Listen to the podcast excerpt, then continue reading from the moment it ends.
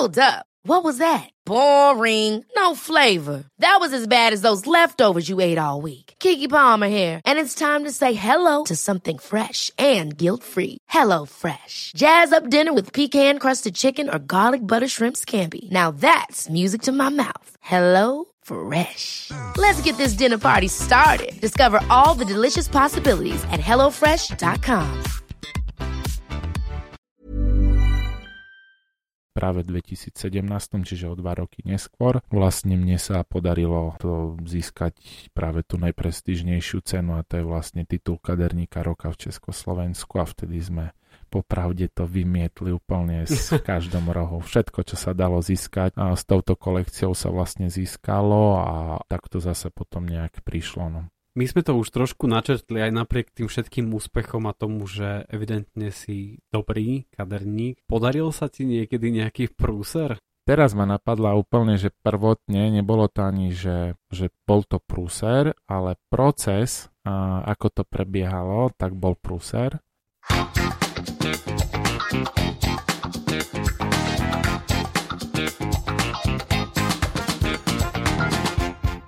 Vážení poslucháči podcastu Na trojici vo dvojici, znova vám ďakujeme za to, že ste si zapli tento podcast, že počúvate rozhovory so zaujímavými Prešovčanmi, s ľuďmi, ktorí nášmu mestu nejakým spôsobom patria. Ja stále používam pri posledných podcastoch slovo takým tajomným spôsobom tu patria, lebo naozaj je to tak, toto mesto je veľmi farebné, sú tu rôzni ľudia z rôznych oblastí a veľmi šikovní hlavne ľudia a, a neposledná rade aj úspešní ľudia a dnes tomu nebude inač. Či už tento podcast počúvate prostredníctvom mobilných aplikácií ako Apple, Spotify, Google, Deezer a podobne, alebo v eteri prešovského Skyradia, je to absolútne jedno. Ďakujeme vám za každé jedno vypočutie, ďakujem vám za vaše komentáre, ktoré nám nechávate na sociálnych sieťach, za zdieľanie, za všetko. Ak by vám náhodou napadlo tento podcast nejakým spôsobom aj finančne podporiť, môžete tak urobiť prostredníctvom nášho PayPal účtu, ktorý nájdete na našej webovej stránke na trojicivodvojici bodka es ká alebo facebookovom profile na trojicivodvojici. Jednou z povinností pri starostlivosti o, o seba, o, o to, ako človek vyzerá, je samozrejme aj úprava vlasov, úprava toho, čo nám rastie na hlave a je to stále viac a viac dôležitejšie, pretože chceme všetci vyzerať pekne. A pri tom, ako sme vyberali z tejto kategórie človeka, tak samozrejme jeden z prvých ľudí, ktorý nám napadol, bol človek, ktorý sedí oproti mne v tomto štúdiu a dovolte mi, a myslím si, že dnes si prídu na svoje všetky ženy, že môžem v tomto podcaste privítať Igora Sedláka. Igor, vítaj v tomto podcaste. Ďakujem za pozvanie. Ahoj. Ja si myslím, že patríš ku takej ikone mesta a tvoj kadernícky salón a všetky úspechy, ktoré, ktoré za sebou máš. A ja sa veľmi teším, že si prijal toto pozvanie a veľmi, veľmi aktívne sme vlastne mali aj prvý telefonát, čo ma samozrejme veľmi potešilo, ale poďme, poďme k tebe, poďme k tomu, ako si vlastne začal s tým kaderníctvom. Kde bol, kde bol ten tvoj začiatok tej, tohto umenia? Úplný začiatok bolo, bolo to vlastne v Anglicku, kde som vlastne hneď po strednej škole odišiel pracovať do úplne iného segmentu a to bolo vlastne hotelierstvo, gastronomia, kde ma tam zavolal vlastne spolužiak, on tam bol asi mesiac a vlastne asi zhruba po pol roku prišla od neho prosba, že Igor, že počúvaj, že neostrihal by si ma. A ja hovorím, že rado. Jasné, ale lebo služby v Anglicku jasné, sú extrém drahé. Ale proste on to nejak ani vôbec neriešil a, uh-huh. a ja hovorím, ale rado, ja som v živote nedržal akože nožnice v rukách, alebo vlastne nikdy som nestrihal vlasy, ako nožnice držíme, či na papier, alebo proste na stromčeky a podobne, na nechty. Áno.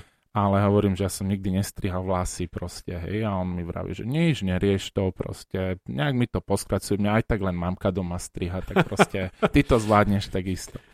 Tak teda ostrihal som ho raz, potom som ho vlastne ostrihal druhýkrát, tretíkrát a s tým, že potom ešte proste nejaký náš kolega z práce, takisto, že či by som aj jeho neostrihal, a potom som si začal ako keby, že viac všímať práve tie kadernícke salóny mm-hmm. v tom Anglicku, pretože bolo to dosť neprehľadnutelné z toho dôvodu, že vlastne na tom západe alebo v tých západných krajinách, vyspalejších krajinách a v rámci možno tej ekonomiky, tak vlastne tie salóny sú priamo z chodníka s výkladmi, že proste človek vidí dovnútra, čo sa tam deje a bolo to pre mňa dosť inšpirujúce a som stále ako chalan alebo chlapec chcel ako keby podnikať a robiť, uh-huh. a, že proste nebyť možno ako zamestnanec, ale vo forme vlastne nejakého, že ja robím ako keby na seba, alebo vlastne ako nejaký podnikateľ. Jasne. Tak vlastne začal som si to všímať a, a vlastne tak zhodou okolností išla nejaká relácia v telke z nejakého salónu a bolo to úplne, že prídem z práce, zapnem telku a zrazu bum, takáto relácia a asi po druhej časti, ktorú som videl, som si povedal a viem, čo chcem robiť. Proste this is it, a, to hej, je ono. Hej, mm-hmm. Takto vlastne prišiel taký úplný impuls, že vlastne tie všetky zarobené peniaze, ktoré som vlastne zarobil v tom Anglicku, takže proste príjem na Slovensko, otvorím ako si salón a začnem proste na sebe pracovať, vzdelávať sa a, a robiť. Takže toto boli úplne moje prvotné začiatky. Ale bolo to tak, že jednoducho si to tam sebe objavil, alebo tak mm. retrospektívne, keď sa na seba pozrieš, že, že si si to všímal mm. už aj predtým skôr jednoducho? Nie, nie, nie. Ono, ja som si možno ako všímal prioritne samozrejme ako aj vlasy a už len keď pozeráš na ženu, tak nepozeráš len na tvár, ale vidíš aj vlasy. Mm-hmm.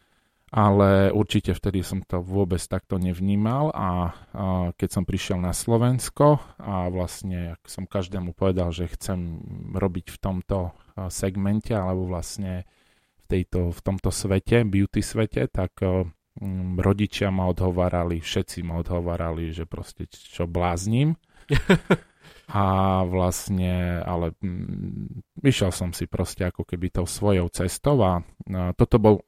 To v Anglicku bolo úplne, že taký ten úplne, že začiatok, ten zrod. Uh-huh. Ale potom, keď som prišiel na Slovensko, tak som otvoril salón. Ja som prvé ako zamestnával nejakých ľudí a popri tom vlastne ja som veľa chodil po tých školeniach, učil som sa, učil a, a vlastne hm, hľadal som si známych alebo nejakú kamarátku, koho by som vedel ostrihať a vyskúšať si to, čo som proste videl. A pamätám si vlastne to moje úplne prvotné strihanie, ako prvé strihanie trvalo asi dve a pol hodiny, Oj. Ale malo to strašne veľký úspech a toto bolo podľa môjho názoru úplne akože zlom, lebo to bolo doba, kde ja som bol proste na jednu stáž u jedného kaderníka, ktorý vlastne strihal v tom čase aj Viktoriu Beckham uh-huh. a práve tento strih, kde v tom čase, kde Viktoria Beckham prešla z dlhých vlasov na krátky strih, takzvaný nejaký bob alebo mikado, tak vlastne tento strih som robil práve tejto kamarátke a vlastne malo to veľký úspech, lebo na tú dobu pred tými pätnástimi rokmi bolo to dosť nevydané, takže vlastne malo to úspech a bola to taká ako keby nejaký impuls, ako keby väčšia motivácia a tam proste som išiel, začal som šlapať šialene. Keď sa vrátime vlastne ku tým feedbackom, ku tej spätnej väzbe, ktorú si dostal od svojich rodinných príslušníkov, kamarátov a tak ďalej, a nebol predsa tam len nejaký impuls, že á, však možno, že to není úplne to práve orechové, ktoré chcem robiť, alebo jednoducho si vedel, že cieľavedomo, že idem za tým bez ohľadu na to, čo sa deje okolo? Ja som stále sa v živote možno riadil tým, aspoň teraz to vnímam. Keď sa pozriem spätne, tak možno v tom čase to takto človek nevníma, ale ja veľmi často analýzujem, vracam sa späť, či je to v čase pol roka, roka, päť rokov, desať rokov a myslím si, že nespomínam si na to, aby som mal nejaké zaváhanie a vlastne neveril niečomu, čomu verím. Hej, viac menej ja som sa stále riadil hlavne hlavou a srdcom. Čiže vlastne ako keby, že vtedy som tomu tak strašne veril, že proste ma mohol hocikto odhovárať, proste ja som si išiel svojím. A dnes vidím, že to bolo podľa mňa správne rozhodnutie a takto sa týmto riadím aj vlastne ako keby, že v mojom živote vo všetkom, že uh, nie je to len hlavou, ale aj srdcom, a nie, alebo naopak nie je to len srdcom, ale aj hlavou. Čiže nie je to len o emóciách, ale do toho treba, aspoň ja zapájam aj tú hlavu, že proste porozmýšľam nad tým, či to fakt akože má nejaký zmysel, alebo nemá. Ale v tomto prípade ako to rozhodnutie bolo jednoznačné. Tam bolo skôr aj o tom, že tí rodičia, vieš, že zarobíš, ja som mal devätnásť rokov a ja som mal proste zarobených necelých pol milióna korún. Teraz ja som zrazu všetky tieto peniaze chcel investovať do podnikania. Kdežto väčšinou ľudia, ako možno v mojom veku, v tom čase rozmýšľali, kúpim si auto, proste užívam si, žijem si život, aj ako dvadsaťročný som sa rozhodol podnikať, alebo viac menej otvoriť si živnosť bez akýchkoľvek skúseností. Ja som nevedel, kde je živnostnícky úrad, nevedel som proste, hej, že čo mám robiť, ako mám robiť, čiže vlastne som si len nazberal informácie, kde mám ísť, aký mám ísť, ako vlastne v rámci tých papierovacích vecí, vlastne ako v rámci toho zariadenia, ako to funguje, a išiel som proste kročík po kročíku. Nikdy som nemal dokonca ani nejaké veľké maniere, že proste mať veľké plány, ale skôr som sa riadil možno nejakými menšími.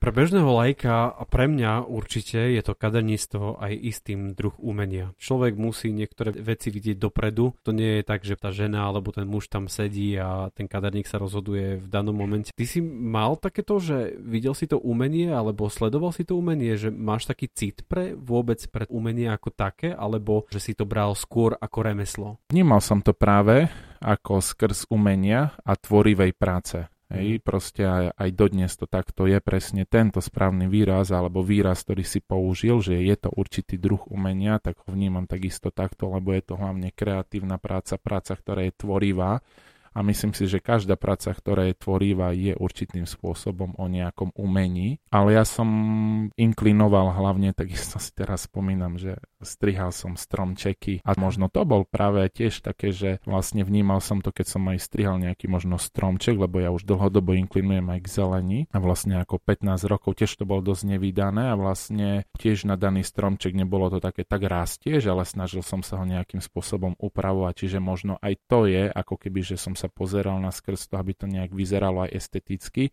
Čiže áno, dávaš do toho nejaký tiež určitý druh umenia alebo nejakej predstavy, vízie a tvorivosti. Mm. Takže určite to takto vnímam a vnímal som to aj vtedy takto. Poďme na tvoje úplne začiatky prvých strihov. Um, pre mňa osobne ja by som mal veľký rešpekt pred tým, že niekto si tam sadne, má odo mňa nejaké očakávania a ja mám byť teraz tvorca tých jeho myšlienok, ktoré on mi len povie, že tu mi to skrátia a, a tak ďalej, tak ďalej a už aj, aj toho sa vôbec bojím, že by som také niečo mal. Mal si rešpekt pred prvými strihaniami? Máš, máš rešpekt aj dnes pred strihaním? Uh, rešpekt bol obrovský a dokonca ja som sa pri tom potil, triasol, tak ako vravíš, proste obrovská zodpovednosť, niekto proste sa ti kvázi zveri do rúk a máš mu niečo robiť s tými vlasmi, takže určite dokonca nebolo to nič príjemné pocitovo, hej, mm. ale to je tá realita. A takisto aj dnes stále človek má určitý rešpekt, hej, ale každopádne dnes po tých pätnástich rokoch, pretože salon teraz v júli bude, čo funguje vlastne pätnásť rokov, tak všetko je hlavne o tej komunikácii. Podľa môjho názoru, pokiaľ tamto nezlyha a tá práve spojitosť vlastne komunikácia, konzultácia, premerať si proste v úvodzovkách všetko a brať do úvahy všetko, ale do tohto štádia človek jedine príde práve tými rokmi a skúsenosťami, čiže x hlav ostrihaných, x hlav. Nerad to slovičko používam, veľmi často ľudia si ho privlastnili ako, že robíme chyby, ale bez tých chyb nikdy by sme sa neposúvali proste možno do nejakých špičkových kvalít a do vysokých kvalít. Len je dôležité, ako to každý vníma. A práve tie kroky, alebo ako ľudia pomenovali, že chybami. Takže bol veľký rešpekt, stále samozrejme je, ale dnes ten pohľad na tú prácu ako samotne vlastne už úplne niekde inde. Takže som rád, ak to stále skončí s tým úspešným koncom. Veď práve, veď práve o to ide, že vlastne človek, keď, keď vyjde z kadernického salónu alebo od holictva, alebo, alebo od barbera, ako je dneska ten moderný výraz, tak vlastne, keď poviem, že som sa bol strihať, tak buď to je dobre, alebo zlé, že nič medzi tým to nie je, že aha, že je to OK, ale že buď je to dobré, alebo zlé a, a tie chyby tam sú veľmi evidentné, že vlastne, keď zastrihneš zlé, alebo že to vidieť na prvú jednoducho, že niečo mm, je pokazené. Hej, toto je vlastne možno a jedna stránka uh, tejto práce ako nejaká nevýhoda, ale tak ja tomu aj hovorím, našťastie vlasy nie sú uši, zuby, lebo dá sa to rôzne akože z akéhokoľvek uhlu pohľadu zobrať. Ale každopádne áno, nie je to ani kus papiera, ktorý skrčíme, vyhodíme do koša a dáme to odznova repete aj po stokrát, ale tu na to odstrihneme, tak nevieme to vrátiť, nie v tom okamihu. Ale zase to šťastie je, že vie to dorasť a zase buď ako ten daný kaderník alebo ako zákazník, pokiaľ možno nebol spokojný alebo niečo nevyhovovalo, tak buď e, sa postaví potom k tomu tak, aby vlastne sa možno tomu predišlo. Hej. No dobré, ale teraz mi vysvetli jednu vec, že ako sa vôbec dá porozumieť tomu, že príde niekto s nejakou predstavou, asi zrejme ti nosia aj obrázky, že toto sa mi páči a takto ma ostrihajte. Ale, ale ako sa dá vyhovieť vôbec tým jeho predstavám? Ako sa dá vžiť do toho, čo ten človek si naozaj myslí, čo, čo potrebuje?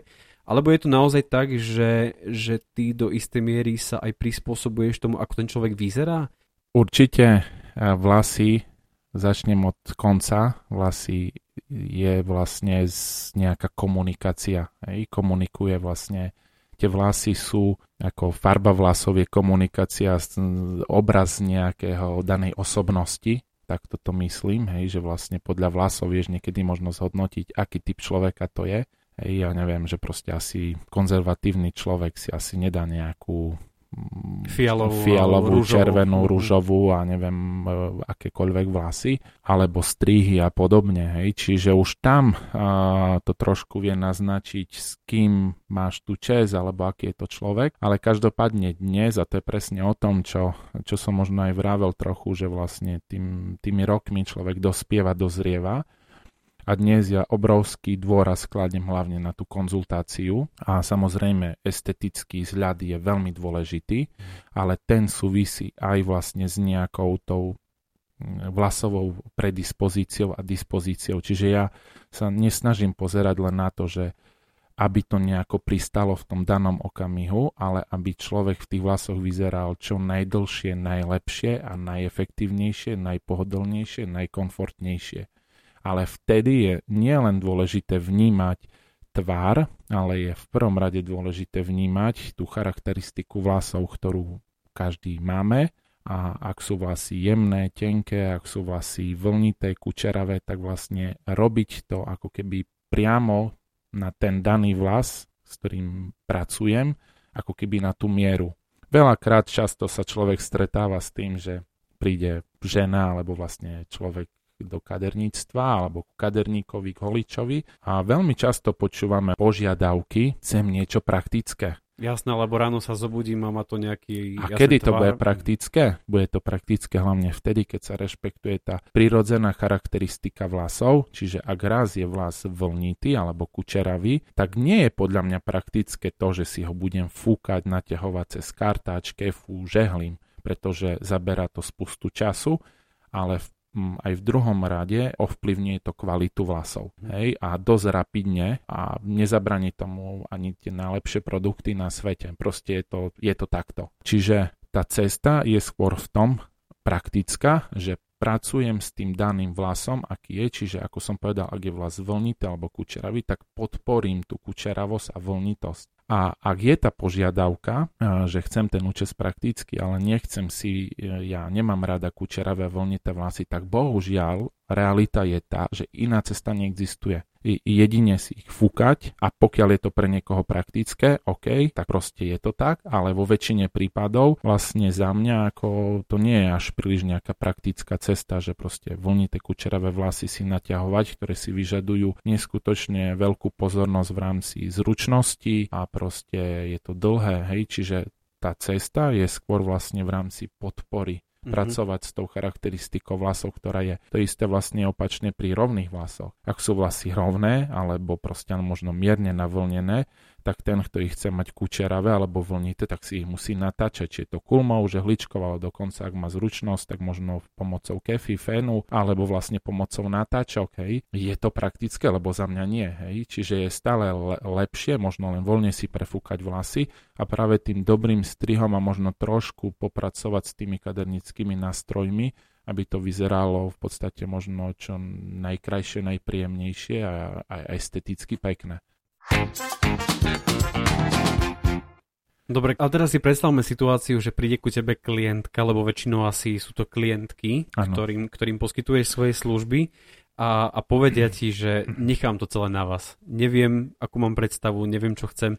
Sú aj takéto ženy? Sú aj takíto klienti, je ktorí... Ich, je ich veľa, lebo počas tých pätnástich rokov vlastne už človek možno práve ťa, aj tie ľudia nejako vnímajú a buď naskrz nejakej, nejakého odporúčania, naskrz proste toho, čo človek zažil počas tých pätnástich rokov. Takže vlastne je tam nejaká, dá sa povedať, dôvera. Veľakrát to počúvam, ale aj napriek tomu mám rád uh, pracovať s klientom, že si ho fakt pomerám, zmerám ako v úvodzovkách, čo má rád, čo nemá rád, ako si tie vlasy upravuje, ako ich bežne nosí vo voľnom čase, ako ich nosí v práci, ako ich musí mať v práci, aby, ja neviem, príklad poviem, že asi je nejaký lekár, a ktorý bežne dennodenský deň operuje, tak asi ťažko pôjde na operačnú sálu s rozpostenými a navlnenými vlásmi. Lebo tak by to kaderník urobil a tak je to krásne. Hej, hej, čiže pokiaľ je takýto stav, aj napriek tomu chcem vedieť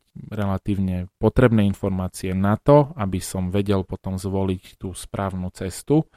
A poviem len takýto príklad, veľakrát sa mi aj stalo niečo také, že v minulosti, a myslím si, že ak nás počúvajú, ak nás budú počúvať, alebo počúvajú vlastne kaderníci, alebo aj zákazníci, alebo ľudia, tak stretli sa možno s tým, že zrazu prišli ku kaderníkovi, nechám to na vás. Kaderník zobral nožnice, začal cvakať, strihať a zrazu vlasy boli, dajme tomu, krátke. A ten daný zákazník povie, ale ja som takto až krátke vlasy nechcela. Uh-huh. Hej, a zrazu vzniká nejaký problém. Hej, mm-hmm. Môže to byť esteticky pekné, ale ten daný človek sa v tom necíti dobre. Čiže preto je, si myslím, vedieť zhruba, v čom sa človek dobre cíti, či je to v dlhších vlasoch, kratších vlasoch, či niekedy mal kratšie vlasy, alebo či ich mal vlastne takto dlhé, čo zvykne s nimi robiť, aká upravenosť, koľko času venuje, a naskrz toho vlastne potom ja osobne akože pracujem na tom, aby vlastne to potom aj esteticky dobre vyzeralo. A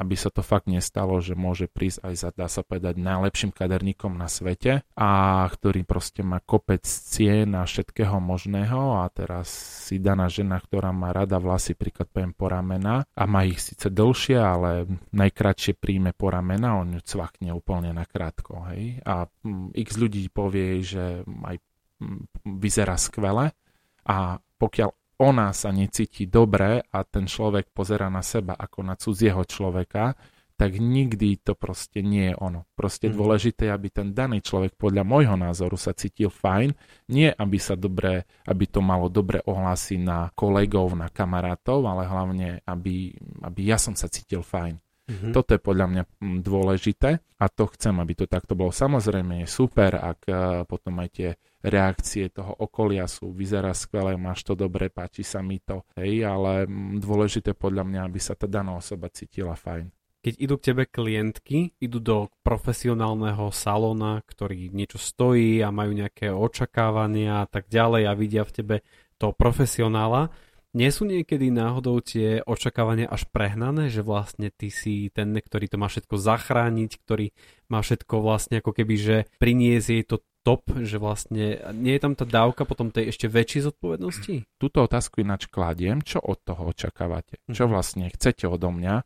Samozrejme, pokiaľ príde klient, ktorý to má fakt v zachraňujúcom stave a potrebujete zachraňovať, tak asi ak vám padá dom alebo strecha na hlavu, fakt reálne strecha na hlavu, tak asi nebudeme riešiť s manželkou, aké vankuše kúpime na gauč alebo aké proste záclony kúpime, ale riešite proste to, aby sme zachránili ten dom, pokiaľ nám ide o to. A pokiaľ už sa nedá to zachrániť, tak samozrejme, tak OK, aby sme mali kde bývať, tak dom zbúrame a postavíme si nový, alebo nájdeme si nové, nové sídlo, alebo bydlisko, alebo vlastne byt. A toto je presne podľa mňa aj vo vlasoch, že je dôležité uh, mať stále dobré základy, na ktorých stavať, a stretávam sa bežne s ľuďmi, ktorí prichádzajú s veľmi či zničenými vlasmi a proste, alebo farby sú vo veľmi zlých uh, stavoch. Takže v tomto prípade ja som dosť striktný v tom, že proste stále sa snažím pracovať na dobrých základoch, pomôcť kvalite vlasov, urobiť čo najlepšiu farbu, najzdravšie vlasy a na tom stavať. Ale vnímam to presne takto, že niektorí ľudia určite majú proste nejaké veľké očakávania, že možno z ničoho urobiť proste super niečo, ale som len človek z mesa a kosti. Som, ja to dosť často hovorím v niektorých prípadoch, že som len kaderník, nie kúzelník, a myslím si, že v niektorých prípadoch ani kúzelník proste nedokáže vykúzliť nemožné. A snažím sa byť stále čo najviac priamy, najviac otvorený, najviac férový, čo je možné, čo nie je možné, a ak má niekto dokonca nejaké požiadavky, ktoré fakt viem, že neviem splniť, tak poviem ich na rovinu a buď to človek príjme, alebo navrhnem to riešenie, ktoré je najlepšie z môjho pohľadu a skúsenosťami. A pokiaľ niekto očakáva úplne niečo iné, tak je lepšie, aby sa postavil a odišiel a našiel si to miesto, kde mu spĺňa tie očakávania, ktoré on chce. Alebo očakáva, pretože ja sa neriadím len, ako som mu spomínal, aby to bolo o estetike, lebo áno, toto je veľmi dôležitý faktor, ale zároveň, kedy tá estetika vyzerá pekne, čo je vlastne pekné. Vlas zničený, vlas takzvané, dosť často ľudia používajú výraz, samotné klientky, mám vlasy ako seno, mám ich suché, mám ich zničené, a zničený vlas je pekný, čiže preto stávam na dobrých základoch, kvalitných vlasoch, zdravých vlasoch, zdravých alebo čo najzdravších vlasoch. Dokonca v niektorých prípadoch je aj fajn, ak možno ten vlas je trošku narušený alebo proste suchší, pre lepšie pracovanie s tým vlasom. Poviem zase príklad, sú ľudia, ktorí majú jemnejšie, tenšie vlasy a tie vlasy sú strašne padacie, nedržia tvár, nedržia objem a ťažko sa s nimi formuje, a v tomto prípade, ak ten vlas je maximálne zdravý, vtedy presne sa toto deje, ale dá sa tomu trošku dopomôcť. A to je vlastne práve tým nejakým balancom nájsť tú správnu rovnováhu v tom vlase, čiže zľahka ho presušiť, aby ten vlas nebol, ja neviem, príliš masný, premastený, ťažký, ktorý je splihlý, ale naopak ho trošku, hovorím, presušiť, a vtedy lepšie drží tvár a funguje to, hej. Samozrejme, vlas je genetická predispozícia, a pokiaľ raz má niekto vlasy tenké, slabé, riečie, tak, uh, tak asi je ťažko práve možno splniť tie nejaké očakávania, že prídem s tenkými, riedkými vlasmi a odídem s levou hrivou, hej, to asi nejde.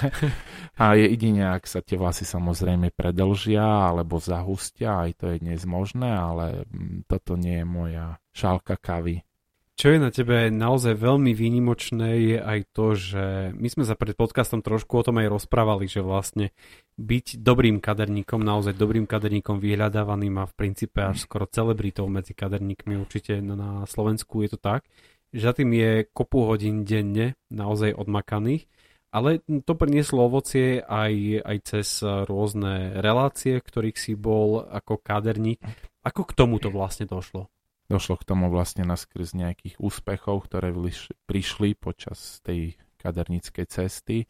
Čo to a, boli za úspechy? A... Lebo ty si mi hovoril, že to vlastne bolo, akože si vyhral nejaké ceny, ale ja tomu úplne celkom nerozumiem. Hej, tak v našej, v našej branži, tak ako je v hudobnej, filmovej, tak sú, máme udeľovanie kadernických Oscarov. Niekedy v minulosti to bolo vlastne každým rokom. Posledné roky, mám pocit, že od dvetisíctrinásť.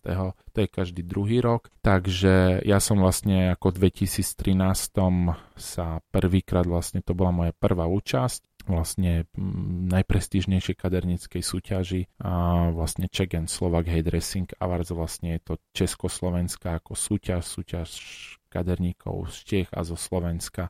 Ako to vlastne prebieha, že ty posielaš tam nejaké svoje áno, už výtvory, áno, alebo áno, áno. aj priamo na mieste tvoríš? Nie, nie, vlastne nie. Tá táto, poroda... táto súťaž je založená na tom, že vlastne sa vytvorí set štyroch fotiek. Sú tam rôzne kategórie, napríklad dámsky komerčný účes, kolorista roka, cena tlače, cena verejnosti, pánsky komerčný účes, tým roka. A najprestížnejšia, najprestížnejšia vlastne ako to udelenie je vlastne kaderník roka v Československu. Takže toto je vlastne ako ten najvyšší titul, to najvyššie ocenenie. No a vlastne ja som v dvetisíctrinásť, to bola moja prvá účasť, kde už vtedy vlastne som išiel s nejakou maličkou dušičkou, vlastne ja som to dosť obdivoval, mal som ináč aj popravde taký strach z, možno z nejakého neúspechu a sklamania. Mm-hmm.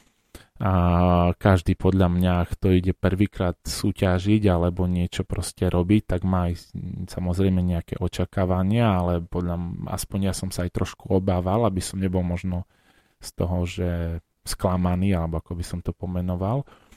Ale už vtedy vlastne a, som sa dostal dokonca, vlastne mal som dve nominácie a to bolo vlastne, dostal som sa medzi piatich najlepších na Slovensku, ako päť najlepších prác a dokonca, a toto bolo to, to najväčšie prekvapenie vlastne, že som bol dokonca aj nominovaný na kaderníka roka v Československu a to je vlastne, dostal som sa medzi piatich najlepších. Mm-hmm.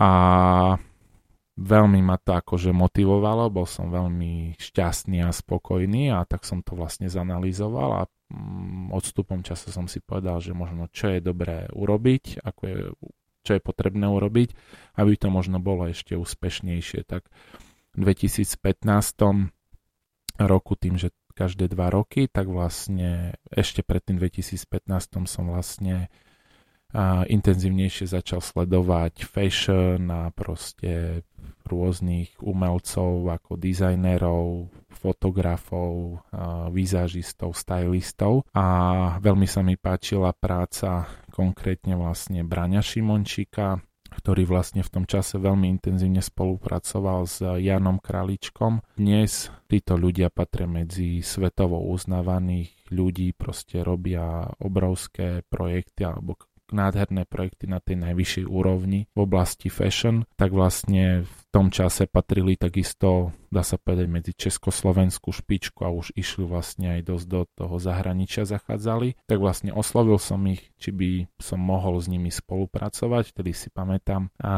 vlastne volal som Braňovi, že teda som sa mu predstavil, kto som, čo som a že sa mi strašne páči jeho práca ako fotografovi. Už tedy ťa poznali? Akože nie, nie, on ma vlastne vôbec nejako nepoznal a vlastne vtedy sme sa vlastne prvýkrát stretli. Išiel som kvôli nemu vlastne do Bratislavy, stretli sme sa, dali sme kávu a páčilo sa mi možno práve to, že celý čas mal okuliare na očiach uh-huh. a on mi vlastne povedal, že vieš, ale ja som dosť aj drahý a ja hovorím, že dobre, že v pohode ako že teda koľko by to stalo, tak mi povedal sumu a ja hovorím, že dobre, že ako ja idem do toho. Hneď som mu ako povedal a tá suma nebola malá a on proste v tom, ča- v tom okamihu si zložil okuliare slnečná a že fajn, že dobre. Že teda uh, má podmienku v tom, že chce spolupracovať s týmom, ktorý má, a to bol práve Králiček a Adriana Bartošová, ktorá vlastne prednedávnom získala dokonca aj Českého leva za vizáž. Ona mi vlastne robila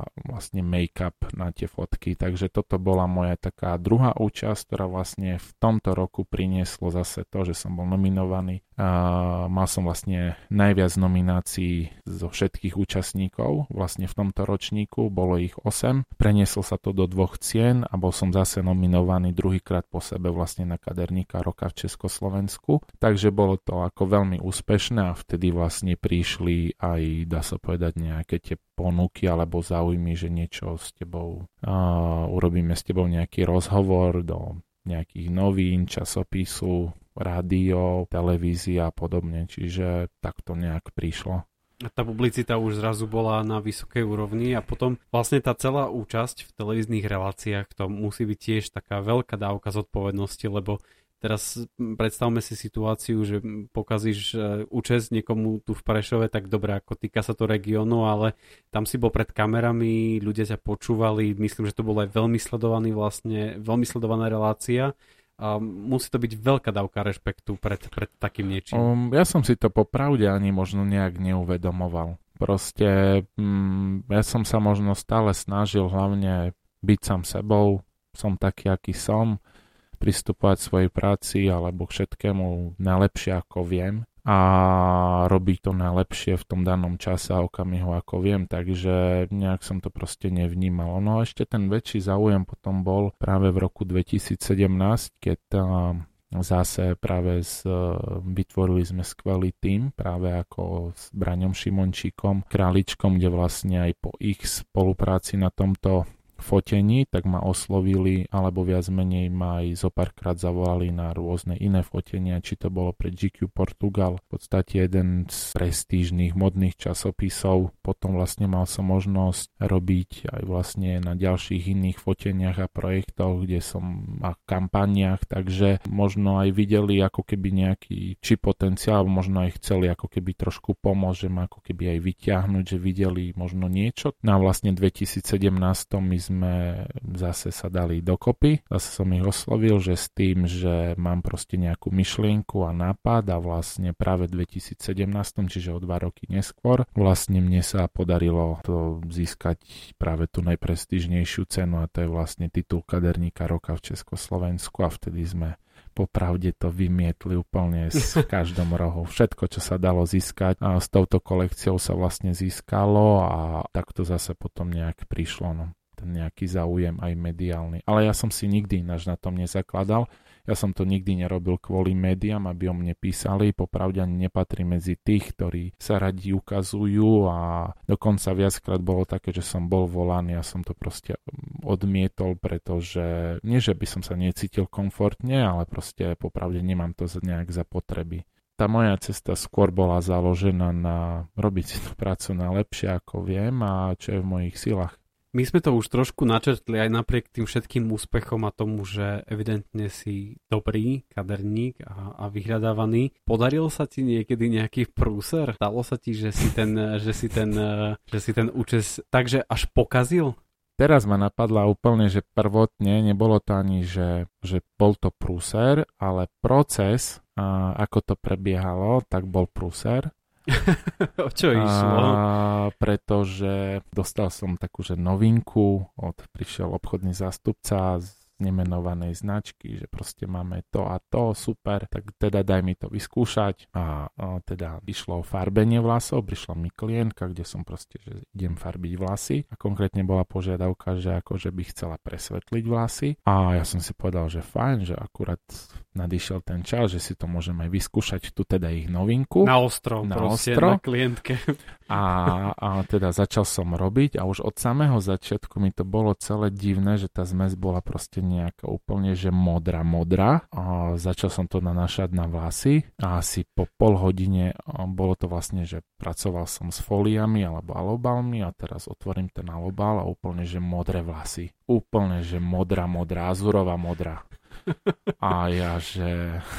O-o. Že o-o, tak hneď okamžite do umývacích boxov. Ako čiže hneď to dáva dole, ale klientka vôbec netušila ináč, že čo sa s ňou deje a vôbec nevedela, že čo sa deje. No si možno myslela, že tak to má byť, že toto je ten ale, servis. Ale uh, neviem, možno, že si tá, ale bola to vlastne, nebola to akože klientka, ktorá bola prvýkrát a bola už niekoľkokrát a stále to dopadlo fakt skvele a bola to dokonca klientka, ktorá cestovala, neviem, či to bolo z Banskej Bystrice, mám pocit, že zo stredného Slovenska, ktorá vlastne mom aj viac ako tri štvrte roka alebo rok nešla ku kaderníkovi a čakala na to, že ak prídu tu na, lebo pochádzala odtiaľto, alebo manžel bol odtiaľto, že ak tu prídu, tak vlastne teda navštívi a proste využijete moje služby a tu zrazu proste modré vlasy, hej, úplne, že šmoulina.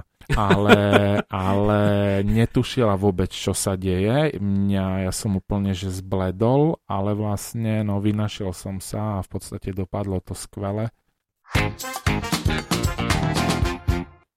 Alebo ešte raz sa mi stalo, raz sa mi stalo, že som jednej klientke mala vlasy čierne a sme proste nejaký dlhší čas sme proste tie vlasy, že budeme ich zosvetľovať pomalšie do nejakej prirodzenejšej hnedej farby a podarilo sa nám to, proste mala tú farbu krásnu, prirodzene hnedu.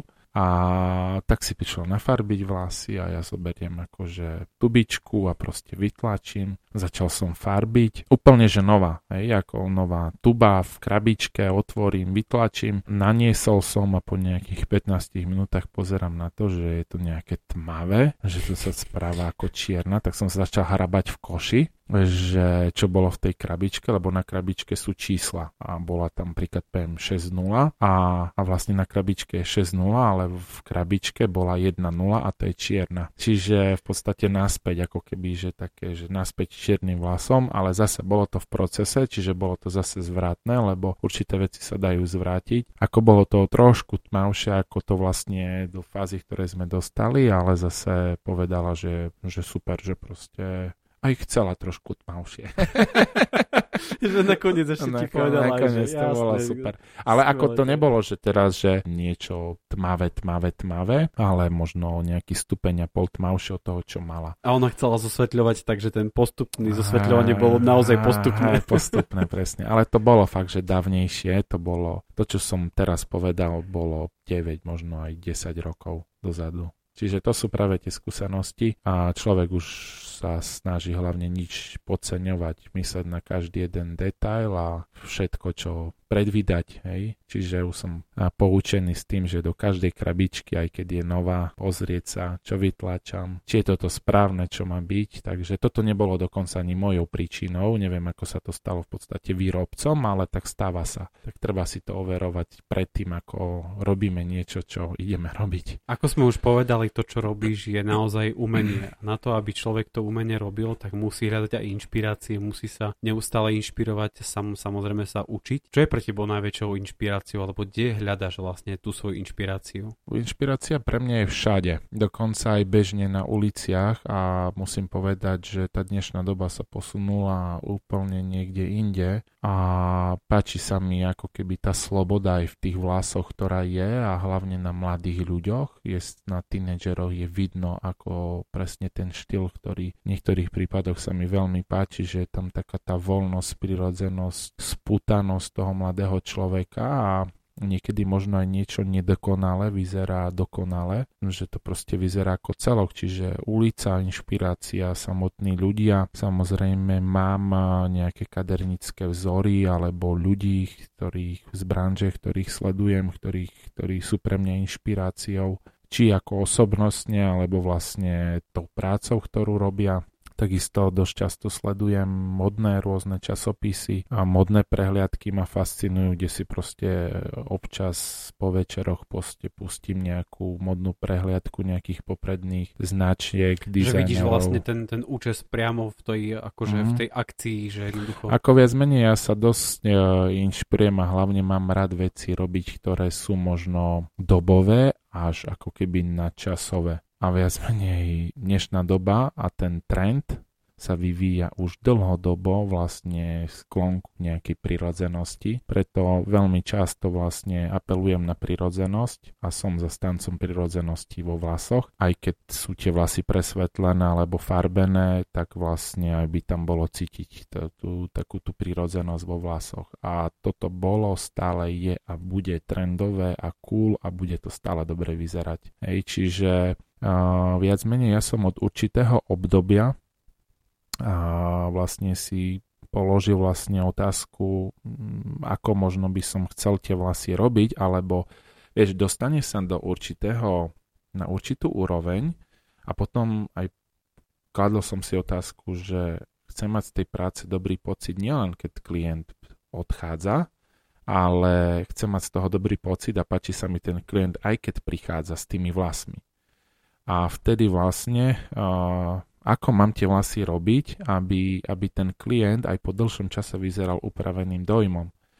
A jednoznačne z toho mi vyšlo to, že inklinovať tej prirodzenosti a ne, nebojovať s tou nejakou prirodzenosťou. Čiže pochopiteľné, neviem, ak má niekto, ja neviem, prirodzenú hnedú farbu alebo tmavý blond a veľmi si tie vlasy odfarbuje, tak vzniká tam niečo neprirodzené a tým pádom vlastne po mesiaci vzniká odrast, ktorý svieti alebo je vidno a tým pádom ten človek pôsobí neupraveným dojmom. Áno, sú štýly a spôsoby, ako som povedal, ktorý sa mi dokonca páči na mladých ľuďoch, že proste odrastené vlasy, blond, blond vlasy v dĺžkach a z vrchu odrastené a u niekoho to vyzerá fakt super, ako cool.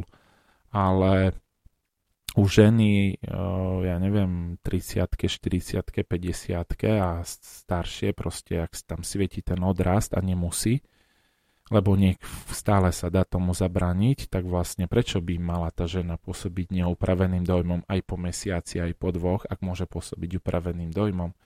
A tým pádom ja z toho chcem mať práve ten dobrý pocit, aby som sa ako keby nehanbil za tú prácu, aby ma to reprezentovalo čo na lepšom duchu, preto som zastancom tej prirodzenosti, pretože dáva mi to aj tento zmysel esteticky a zároveň z dlhodobého hľadiska po kvalitatívnej stránke dlhodobo udržateľný ako kvalita vlasov. Hej. Čiže a, a je to vlastne, ukazuje sa mi vlastne, že je to stále in, stále trendové, stále bolo, je a bude. Hej. Proste sú to veci, ktoré nikdy nevymiznú z mody, to ako keď mi klient sadne na stolíčku a teraz sa ma pýta, a čo, melíry sú stále trendové? Hej, melíry stále boli, sú a budú. Proste to ako keď sa opýtam, že a čo, rifle sú stále trendové? Nosia sa rifle, nenosia? Nosia sa rifle, stále sa nosili, len možno v inom prevedení, v iných strihoch, v iných farebnostiach. Hej, ale práve uh, ja sa, tak ako možno aj naskrz toho oblečenia, keď som povedal ten príklad, že uh, vlastne skôr sa riadím tým, v čom človek čo najlepšie by vyzeral, nie to, že čo je trendové a čo je cool. Keď cestuješ po iných mestách, dokonca po iných krajinách, všimáš si rozdiely vo vlasoch jednotlivých obyvateľov tej krajiny? Lebo stále sme svedkom toho, napríklad aj ja, keď som bol niekde v zahraničí, napríklad vo Francúzsku, konkrétne v Paríži, tak ja som si všímal tých ľudí, že oni boli trošku iní. Mali trošku viacej extravagancie v sebe, trošku viac takej, takej uvoľnenosti. Je to naozaj tak, že my sme takí Viac, viac sa pozeráme na seba, že ne, nechceme si dovoliť až tak riskovať v odzovkách, alebo, alebo to už dneska nie je tak? Ako ja to určite vnímam, takisto v tom, že je tam cítiť ten rozdiel, čo je pochopiteľné, proste sme iná kultúra, iná národnosť. Ako ja by som povedal, že vlastne tie slovenské ženy sú ani nie, že konzervatívne, ale proste majú radi, ak je tam tá nejaká ženskosť. Mm-hmm. Čiže no, väčšinou slovenských žien majú radi dlhšie vlasy, hej, a možno práve v tom zahraničí. A podľa mňa je to mm, z toho dôvodu, to takto vníma, že tá rôznonárodnosť tých ľudí, a konkrétne, ako si povedal, Francúzsko, už by bolo smiešné, ak práve ešte dokonca v Paríži by si to necítil, pretože Paríž a Francúzi sú, je zrod mody, fashion, proste moda, vlasy. Takže Francúzi, ja si pamätám, keď som bol vlastne, mal som obdobie, kde som veľmi navštevoval vlastne takých stáže francúzskych kaderníkov a zaujalo ma vlastne to, ako vlastne jeden z popredných francúzskych kaderníkov povedal, že ja nefarbím vlasy, ja ich maľujem. A to je ten rozdiel, že oni sa vlastne dávajú, presne ako sme aj na začiatku hovorili, že nejaký určitý druh umenia, tak presne on to takto pomenoval a práve po určitom čase, práve teraz sa používajú veľmi často techniky, ktoré sa volajú napríklad konkrétne balejáže, ktoré vlastne sú o tzv. Maľovaní vlasov. Čiže tieto techniky sú tu už veľmi dlho, konkrétne vo Francúzsku, že nejaké maľovanie vlasov a vlastne dávajú sa do rolí určitých ako umelcov. A preto vlastne je to tam podľa mňa aj cítiť vlastne či v tom oblečení, či vo vlasoch, čiže tie rozdiely sú. Aby som povedal, že ešte väčšie rozdiely práve je vnímať, dajme tomu, v takom Londýne. Hej, ten Londýn je vo Francúzsku, si myslím, že je tam cítiť tú ženskosť, takú tú zladenosť ako celého outfitu, proste oblečením, proste možno niekedy len nejakým náramkom, šátkou, kabelkou. Tie ženy majú možno pekné prirodzené vlasy, pekný nejaký touch, úplne ľahký ako nejaký sunkiss, proste ľahké presvetlenie vo vlasoch a má to proste nejaký iný šmrc hneď. Hej. Čiže uh, kdežto napríklad v takom Londýne, uh, taká londýnska ikona alebo anglická ikona, Vidal Sassoon, uh, ktorý vlastne bol s roditeľom vlastne fakt veľká ikona, už je nebohý, ale Vidal Sassoon hovoril, že strih bez ofiny nie je strihom. A vlastne tam je to práve možno cítiť tie rozdiely, že za mňa napríklad ofina je tak výrazný prvok, že nie každá žena si to môže dovoliť, ale napríklad v Anglicku veľmi Veľmi často ľudia a ženy nosia ofiny a hlavne krátke ofiny, úplne ako keby, že uh, vystrihané ofiny úplne do krátka a je tam cítiť ešte rôzne fakt štýly od proste punkových, elegantných, proste rockových, proste tá, uh, tí ľudia sú vlastne ako keby sami sebou a neriešia to, že proste ako vyzerám v základe práve ten, o ktorom hovorím, cítiť sa dobrá, cítiť sa v tom, uh, ako to ja cítim a čo mi je srdcu blízke, a keď sa pozriem do toho zrkadla, vidím tam to, čo chcem tam vidieť, a nie, že sa hram na niečo. A to je práve to, že možno ako keby niekedy my Slováci, ale už podľa mňa to vôbec takto nie je a nechcem byť teraz za nejakého mudrého, ale ako keby hľadáme sami seba, že čím vlastne sme, kopírujeme, snažíme sa niečo kopírovať, a vlastne v skutočnosti možno je to inač. Takže je fajn inšpirovať sa, ale potom cítiť to tak, ako to človek sám možno cíti. Vážení poslucháči podcastu Na trojici vo dvojici, ďakujem vám za to, že ste si tento podcast vypočuli až do jeho zdarného konca. Verím a najmä dúfam, že ženy si našli v tom konečne to svoje a práve pre nich, a možno, že aj muži si našli v tom svoje. Uh, Igor, ďakujem ti veľmi pekne za to, že si bol mojím hosťom v tomto podcaste. Želám ti veľa úspechov, spokojných zákazníkov a nech, nech všetko, čo budeš robiť, aby sa stretlo s úspechom. Ďakujem ešte raz veľmi pekne, že si bol. Ďakujem aj ja za pozvanie, aj vám prajem všetko dobré a veľa poslucháčov. A vám všetkým želám pekné ráno, pekný večer alebo pekný deň, neviem, kedy to celé vlastne počúvate. Či to počúvate prostredníctvom mobilných aplikácií ako Apple, Spotify, Google, Deezer a podobne, alebo v éteri prešovského Skyradia. Je to absolútne jedno, sme vďační za každého jedného poslucháča. Ak by vám náhodou napadlo tento podcast akýmkoľvek spôsobom aj finančne podporiť, môžete tak učiniť prostredníctvom nášho PayPal účtu, ktorý nájdete na našej webovej stránke na trojicivodvojici bodka es ká alebo facebookovom profile na trojicivodvojici. Už teraz sa s Mišom tešíme na ďalšieho hostia, ktorého pre vás pripravujeme, a bude to znova nádielka veľmi zaujímavých príbehov a z celej story toho človeka. Majte sa pekne, ahojte.